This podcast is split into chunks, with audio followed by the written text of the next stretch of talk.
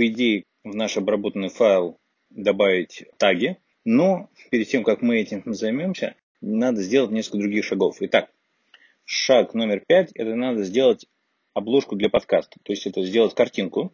Картинка должна быть 1400 на 1400 пикселей. Это bitmap картинка, то есть картинки бывают, ну, как мы знаем, двух типов. Бывают векторные, бывают растровые. То есть bitmap это растровая картинка, где вся информация, то есть это стандартные редакторы типа как Photoshop или что-то такого типа. Можно сделать в принципе простую картинку, там в профессиональных подка- подкастах люди нанимают дизайнеров, там дизайнеры эти логотипы или что, кто-то делает все сам. Но мы просто возьмем и сделаем простую картинку.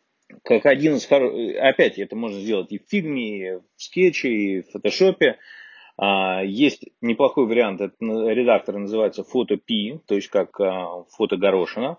Это бесплатный, как бы онлайновый редактор делать а, типа аналог фотошопа в браузере. Фигме тоже бесплатный редактор, но я для себя решил, мне нравится на Mac очень простенькая application, называется Acorn. То есть это как, как желудь, э, давно использую. Она такая простенький-простенький редактор. Ну, в чем-то интерфейс похож на старый Photoshop.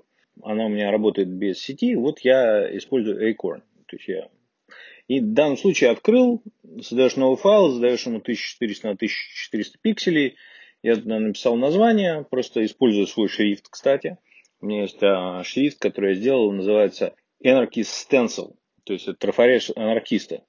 Вот, и используя этот свой шрифт, я написал просто название разными цветами, добавил цвет фона, просто такой светло-серенький, и сохранил как PNG. Опять что это сохранил сразу сейчас в Dropbox в правильную папку, и теперь мы э, можем использовать это в следующих этапах.